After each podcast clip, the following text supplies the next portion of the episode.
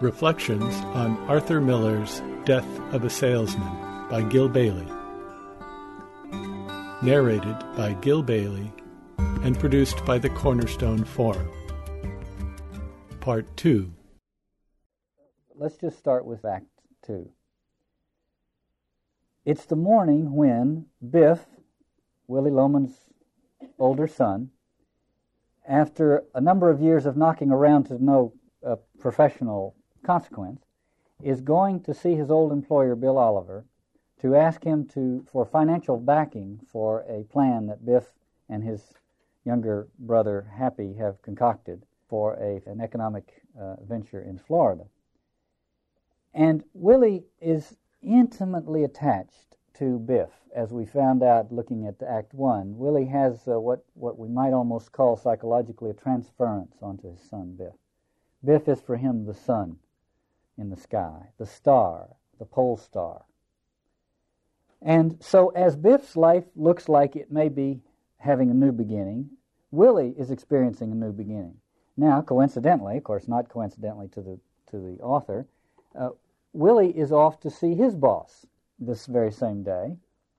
Howard Wagner uh, is Willie's boss, and Willie is going to go see him and ask him uh, for a New York job so he doesn't have to travel because he's not able to drive as well as he used to be, and uh, it's wearing him out. And uh, it turns out before long we find out that Willie also needs an advance, so he has to ha- ask Howard for an advance. So Biff and Willie begin in Act Two to go off to get a new start. Both are looking for a new start. And Willie is, is effervescent about the possibility of, the, of a new start. Willie's, whatever his many faults, Willie is capable of great bursts of optimism. Whether or not they're realistic is another question. But hope springs eternal in Willie, and he's uh, he's hopeful at the point of being almost giddy at the beginning of Act Two. At the end of Act One, when he counseled Biff about how to approach this interview with his old employer, Bill Oliver, he said, among other things, don't say the word Gee. Gee is a boy's word. It's not going to extend financing to somebody who says Gee.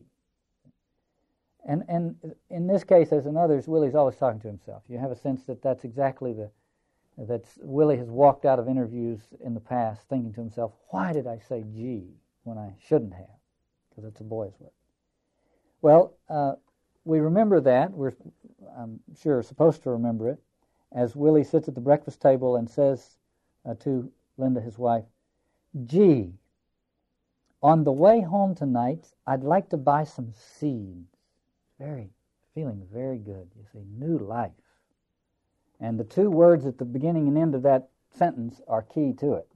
Gee, meaning a boy's word, meaning new life, meaning enthusiasm, and seeds.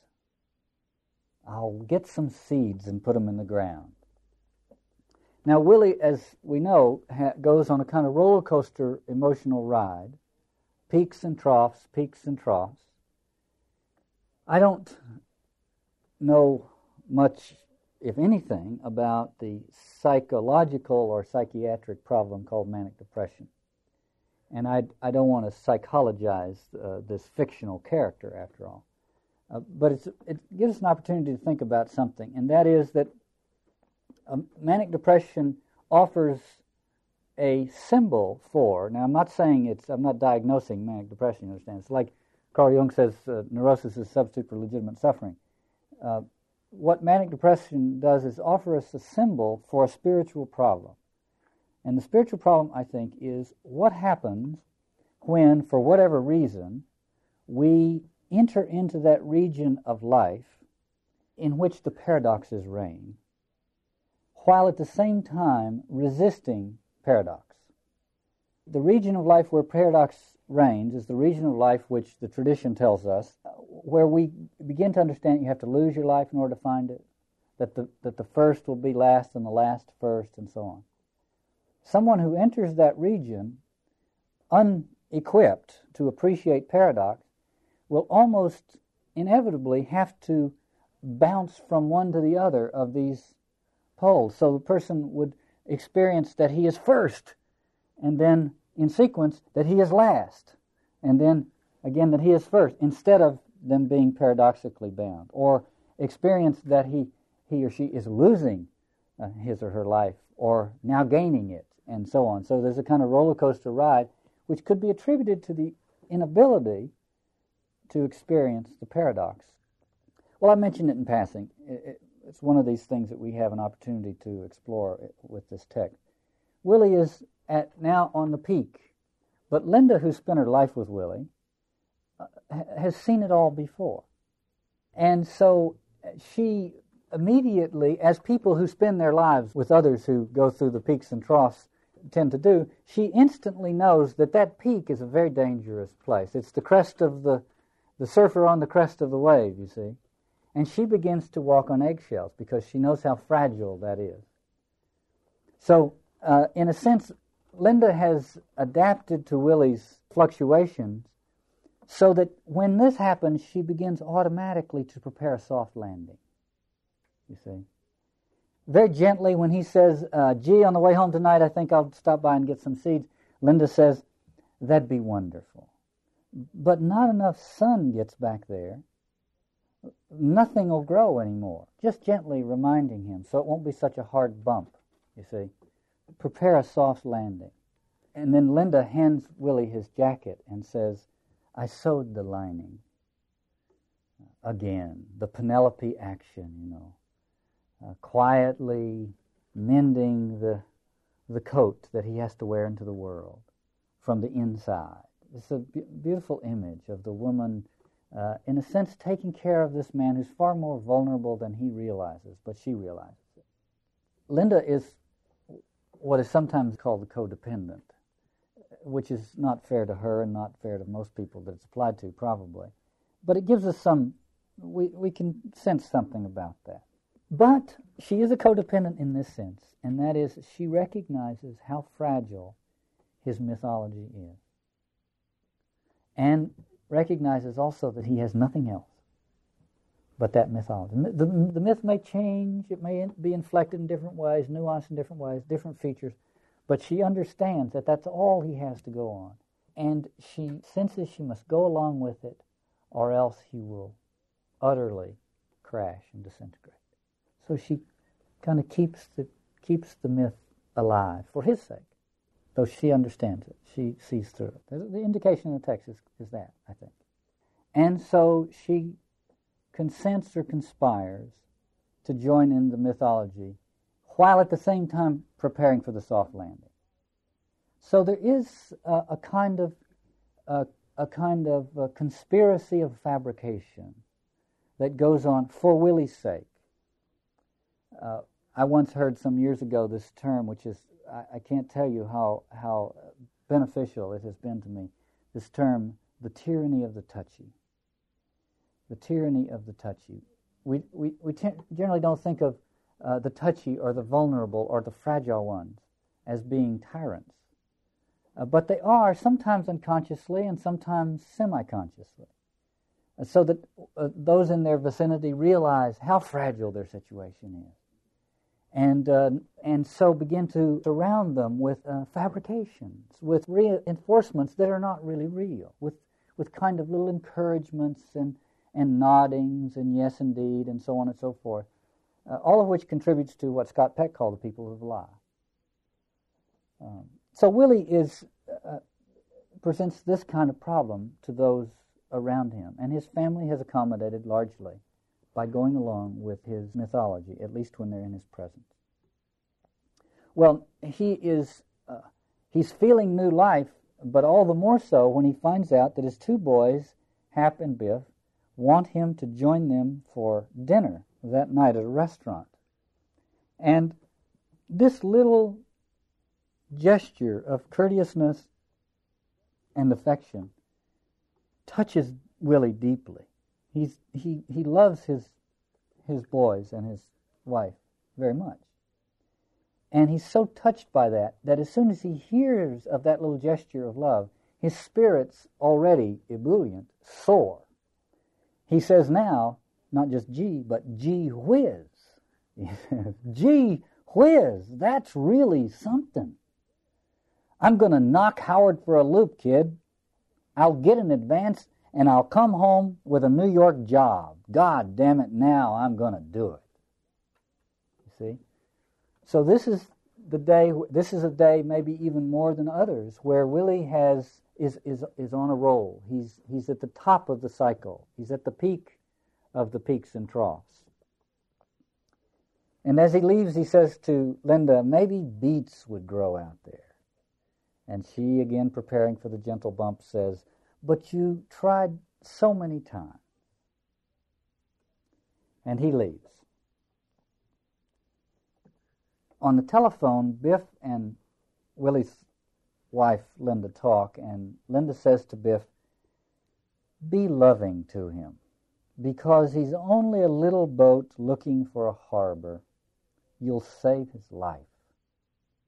Just put your arm around him when he comes into the restaurant. So she understands what his needs are, and she understands how fragile he is, and she's essentially telling her sons how to take care of that fragility. I want to spend a little time on the interview that Willie has with his employer, Howard Wagner, because it's a kind of a play within the play. With some variations, uh, Howard Wagner is a kind of Willie Loman with a six figure income. That's, that's after you factor in inflation from the time this play was written. Uh, uh, not exactly, there's some differences. Uh, but you can see that Howard Wagner, you can see something that we find out at the very end of the play. At the end of the play, around the grave, uh, it's just Willie's wife and the two boys and Charlie, the next door neighbor. And Linda, his wife, says all he needed was a little salary. And Charlie says, nobody needs just a little salary. In other words, Willie's problem is not an economic problem and never has been. The fact that he is having economic difficulties allows him to center around that as the symptom of his problem, but that's not his problem. And we know that already because Happy has told us about his boss, who's a $52,000 a year merchandise manager, who builds an estate in Long Island and lives there two months and sells it to go do something else because he doesn't have enough peace of mind to stay where he's put. And likewise with Howard Wagner, we get another symptom of the same disease. First of all, Howard is 36 years old, which is to say two years older than Willie's son Biff, and a good deal younger than Willie himself. Willie's 63.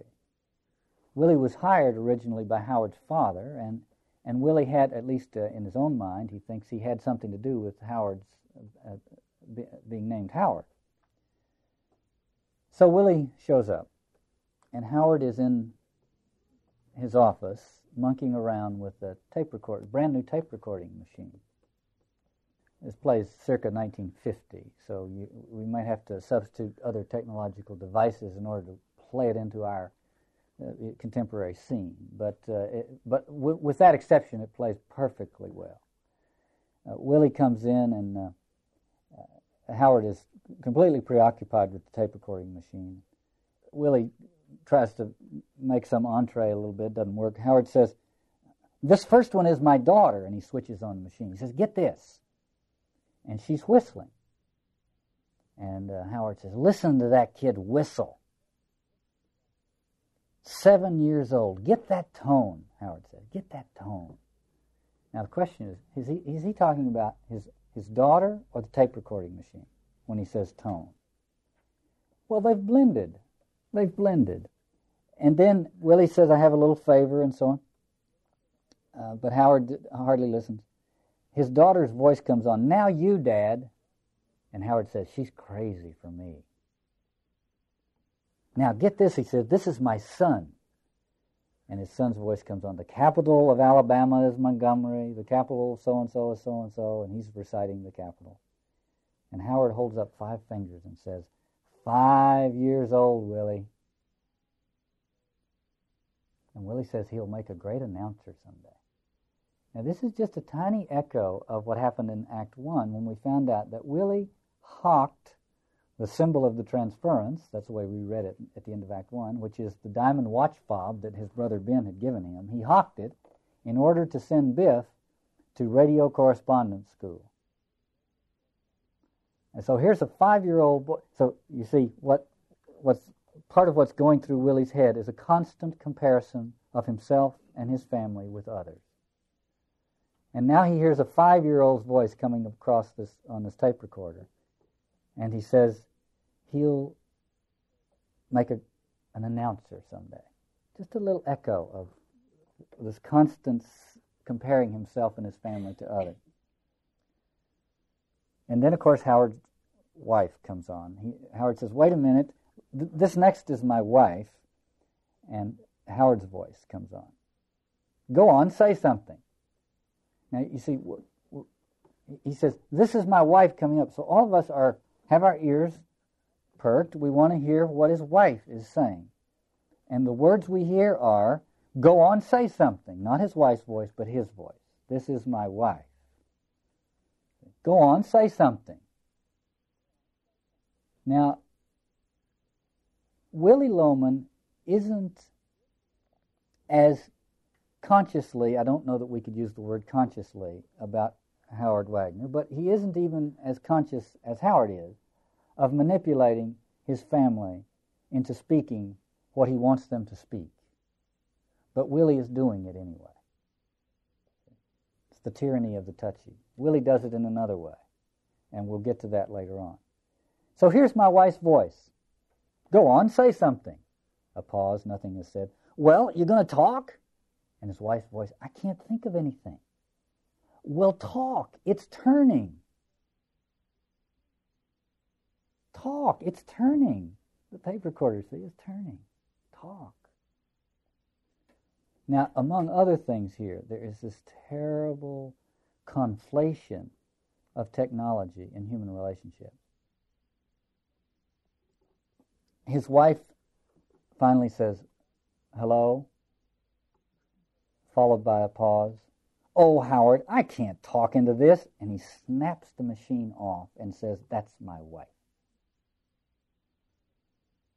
Well, nobody would, would uh, make a happy prognosis of that family environment from that scene, and that's the scene that, that, that Arthur Miller has given us. But it's a parable of Willie's life, using different metaphors and uh, different socioeconomic situations, and so on. And then Howard says, I tell you, Willie, I'm going to take my camera and my bandsaw and all my hobbies, and out they go. This is the most fascinating relaxation I ever found. Now, the great character that portrays this sensibility is Toad in Wind in the Willows. but whatever the new thing is, you see, oh, this is it. This is it. See, it's it's another way. It's it's the kind of uh, slippage of the transference in a gadget-filled environment uh, that happens all the time without us realizing so Howard says, supposing you want to hear Jack Benny, but you can't be at home at that hour. You tell your maid to turn on the radio when Jack Benny comes on. Now he's talking to Willie Loman, who can't pay his bills, who's there trying to get a advance so he can pay his insurance premium. Um, so, and when you turn on the radio, this thing comes on automatically. And then Howard says, you can come home 12 o'clock, 1 o'clock, any time you like, and get yourself a Coke and sit yourself down, throw the switch, and there's Jack Benny's program in the middle of the night. This is worthy of. Uh, some, sometimes there are parts of this that remind me of Flannery O'Connor. Flannery O'Connor is a little more grotesque in the way she writes, uh, but cl- clearly we're talking about somebody who's coming home 12 o'clock, 1 o'clock, get yourself a Coke, and get, do something that will make you laugh in the middle of the night. See, a little hint of how bad things really are. That, of course, the speaker doesn't get at all. He thinks he's just found the panacea, when in fact he has just dug the hole a little bit deeper. But it's a parable about Willie Loman. And then Willie finds out that there is no job in New York is soon to find out that he doesn't even have a job. His job, he was on commission. He's not even going to be on commission. He's having to be let go. Throughout, Howard Wagner calls Willie Kid. Listen, kid, he says. That's the way it is, kid, and so on. But really important things come out when he says, as he does a couple of times, look, this is just business, kid. This is just business. And Willie finally gets angry. And I want to read Willie's little speech and then reflect on it a little bit. Business is definitely business, Willie says, but just listen for a minute. You don't understand this. When I was a boy, 18, 19, I was already on the road, and there was a question in my mind as to whether selling had a future for me. Because in those days I had a yearning to go to Alaska. See, there were three gold strikes in one month in Alaska, and I felt like going out, just for the ride, you might say. Now, just to pause here for a second, that's a cover up. Uh, everything in, uh, because of the cultural environment, everything in Willie's life has to be expressed in terms of its, its economic utility. And so he says, well, Alaska. Well, there had been some gold strikes up there, and I thought I'd go up there, you know, just to uh, adventurous spirit and so on. Thought I'd go and see if I could make, uh, you know, m- make my stake there. But we soon to find out why it is Willie wanted to go to Alaska uh, Howard says, Don't say. Howard's not listening. Oh, yeah, my father lived many years in Alaska. He was an adventurous man. We've got quite a little streak of self reliance in our family. I thought I'd go out with my brother and try to locate him. Maybe settle in the north with the old man. Now, why does he want to go to Alaska? Well, that's the reason he wants to go to Alaska. He's 18, 19, that's what he said. And the time has come for him to become, almost come, for him to become an adult male. And he needs some connection. He needs a, if you allow me to put it in these terms, uh, parabolically speaking, he needs a, he needs the sacrament of confirmation and he longs to make this contact with his Father as a feature of that sacrament. So the time has come for him to find out. Eric Neumann, who, who's a, the student and uh, explicator of Carl Jung's work, had a wonderful phrase which he called the secondary personalization of the archetype. It's kind of a mouthful, but Jung spoke of the archetypal father, the archetypal mother, as these experiences that reside in the collective psyche and that we have what, and then Neumann calls them secondary personalization of the archetype. Uh, our parents, or if not parents, some other figure in their stead, mediates this archetypal influence in our life. And if it isn't mediated, it may either not be there at all, or it may be in its purely archetypal form. In, in either case, it, it, it will be problematic. You see? So uh, we need, Neumann argues, we need the secondary personalization of the archetype, the mediating, a, a person mediating the influence of the archetype. Archetypes is just one way of talking about the mystery, but it, is, it would be true of other archetypal constellations as well. In any case, Willie is talking about a moment when he was in need of that and was about to go to Alaska to try to satisfy the need. He goes on, I was almost decided to go when I met a salesman in the Parker House. His name was Dave Singleman, and he was 84 years old, and he drummed merchandise in 31 states. And old Dave, he'd go up to his room, you understand, put on his green velvet slippers, I'll never forget, and pick up his phone and call the buyers. And without ever leaving his room, at the age of 84, he made his living.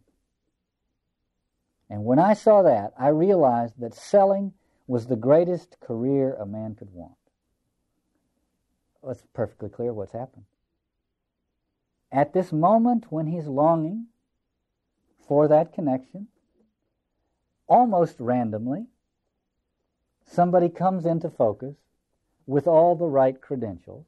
That is to say, age, uh, impre- impressive person, etc., uh, etc., et and the nickel drops. And Willie becomes a salesman. Without the tradition coming in to influence that critical moment, it becomes much more random. And what, what's there is what's there, and suddenly the connection is made. Uh, like we said before, you know, it's the little duck coming out of the egg and, and looking around the, the barnyard, and the first thing it sees, that's Mama Duck. What did he see in this vision? He says, I realized that selling was the greatest career a man could want. Because what could be more satisfying than to be able to go at the age of 84 into 20 or 30 cities, pick up a phone, and be remembered and loved and helped by so many different people? Willy Loman never says a word about how rich Dave Singleman was. What impressed him was that he had friends, that he was well liked, that he was remembered, loved, and helped by so many people. That's what he wants. That's really what he wants. Allowing for the ordinary problem of original sin, that's, that's not a bad desire. And then he goes on. Do you know when he died, and by the way, he died the death of a salesman in his green velvet slippers in the smoker of the New York, New Haven, and Hartford going to Boston. When he died, hundreds of salesmen and buyers were at his funeral. Now, part of this is the memory of that funeral. Now, here must be a life well lived to be so well mourned. So, the payoff is, for a life like that, the payoff is the great crowd at the funeral as an acknowledgement that it was a life well lived. Before we go on, just to point out, there's two references to the green velvet slippers. could not be accidental because there are two references and it's, there must be some intention. I have no idea what it is, but I can tell you what it set off in me. First, we hearken back to Willie at the beginning of the play, Linda taking off his shoes, and him saying, These goddamn arch supports are killing. Uh, for, for Willie, he has never been able to be at ease with his life in the world, Willie's life in the world of business, and Willie's life at home when he is fixing the front porch stoop. He's never been able to put those two lives together. So to go out into the world is to put on these shoes with arch supports in them. And here we have someone who actually wears his green velvet slippers while doing his work. That is to say, someone who is perfectly at home in his work. Or at least that's how Willie sees it. Somebody who, whose life isn't separated like that. His name is Singleman. Okay? His name, name is Singleman. And he wears green velvet slippers. I don't suspect Arthur Miller of this, but in the high church, the cardinals in their formal wear wear red slippers. The symbolism is they must walk in the path of the blood of Christ. I don't know how many have pulled that off, but that's the symbolism. And here we have a kind of transcendent figure, you see, who's wearing green velvet slippers. And he's walking in the path of commerce. But it's still, he is, he's still a single man, and that is an impressive sight to see. We have been using and will be using in the future Rene Girard's terminology for trying to understand our situation. And Girard speaks of mimesis, which means imitative. And he says part of our pro- problem anthropologically is that we are that our desire is mimetic. We learn from others what to desire, and that because of that, our desire leads us inevitably into rivalry. Because having learned from somebody what to desire, we end up sooner or later in contest with them over it. Uh, so that's his beginning of his understanding of things. In any case, there will be mimesis. We are mimetic creatures. Mimesis is going to happen. The question is, at the critical moment in my life, will a visage pass before my eyes that is more reliable than Dave Singleman? Now, the tradition tries to intersect that moment, that critical moment in our lives, with a visage that we can rely on. But with no access to that tradition, we just have to, you just put your money down, take your chances. Willie shows up at Charlie's office. His next door neighbor has a business. Charlie has offered Willie a job a number of times. Willie won't take it out of pride.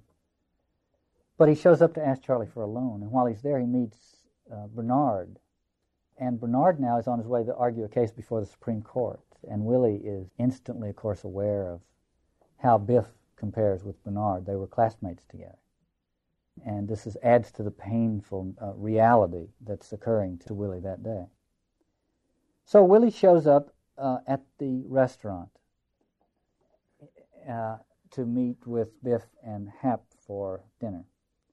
Biff has gone to his interview with Bill Oliver and has been completely humiliated and realized some important things about his life that he had not realized before and has failed. And Willie has gone first to his employer and then to his next door neighbor for a loan and has come away humiliated by what he's had to do and by the realization that, that Bernard is, has his feet on the ground and Biff does not and all the rest of it. So Biff and Willie are coming to this restaurant after a day of defeat. Happy less so. It's time now to really deal with the question. See, it's time now to, to cut out the BS, get down to what's really what. And so they go to the right place. They go to a restaurant named Frank's Chop House. And it's the place of candor, you see, it's the place of frankness. It's the place where, if we were to, to think in terms, sacramental terms, it's the place where the sacrament of contrition, penance, reconciliation, truth telling happens. It's where, where one goes to be frank and to chop out the BS this is where another is going to be another missed sacramental opportunity. Not entirely missed, but missed. What occurs at Frank's Chop House corresponds to the storm scene in Lear. It doesn't have the same spiritual consequence as the storm scene in Lear, unfortunately, but it's the same motif. It's where everything falls apart. It's where all of the arrogance and pomposity and pride and fabrication is to be exposed. Unfortunately, it isn't all exposed there. That's, that's the, the tragedy of it, or the sadness of it. Happy shows up uh, even less interested than others in actually being frank and candid. He, he shows up blithely assuming that the lies can continue even in Frank's chop house. And it turns out that the staff at Frank's chop house has itself become so acclimatized to the fabrications that the staff itself is perfectly willing to accommodate to all of this. So Happy enters and talks to the waiter, whose name is Stanley, and he said right away begins to lie about his brother Biff. He says, "Oh, Biff, he's a big cattleman out west." Now Biff has a two-bit job on some farm out in Texas, uh, but Happy says he's a, he's a big cattleman out west, and he says he and Biff uh, Happy says he and Biff might go into business together. And here's what Stanley says. Now, this is supposed to be Frank's Chop House, the place of candor. And Stanley says about them going into business together, that's best for you because a family business, you know what I mean. That's best because what's the difference? Somebody steals, it's in the family. You know what I mean. And then with a, lowers his voice and he says, like this bartender here.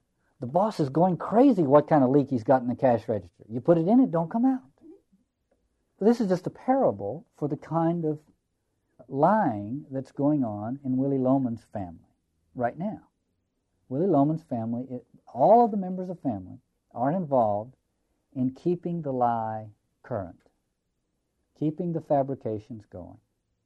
And this Stanley just makes it clear a family business is best because that way everybody has a winking acknowledgement of the fact that a scam is going on.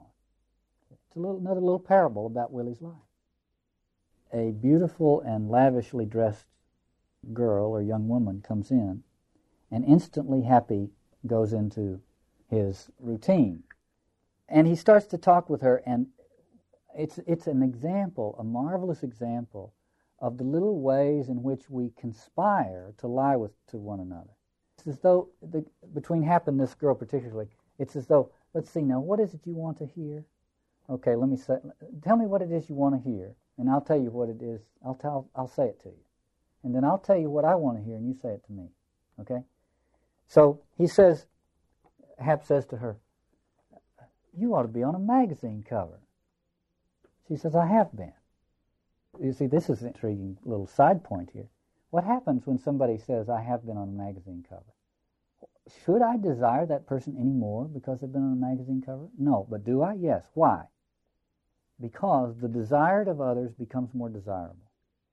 Happy says, uh, Do you know anything about football? She says, No. Well, she said, he said, Well, my brother Biff is the quarterback of the New York Giants. And I got my nickname Happy at West Point.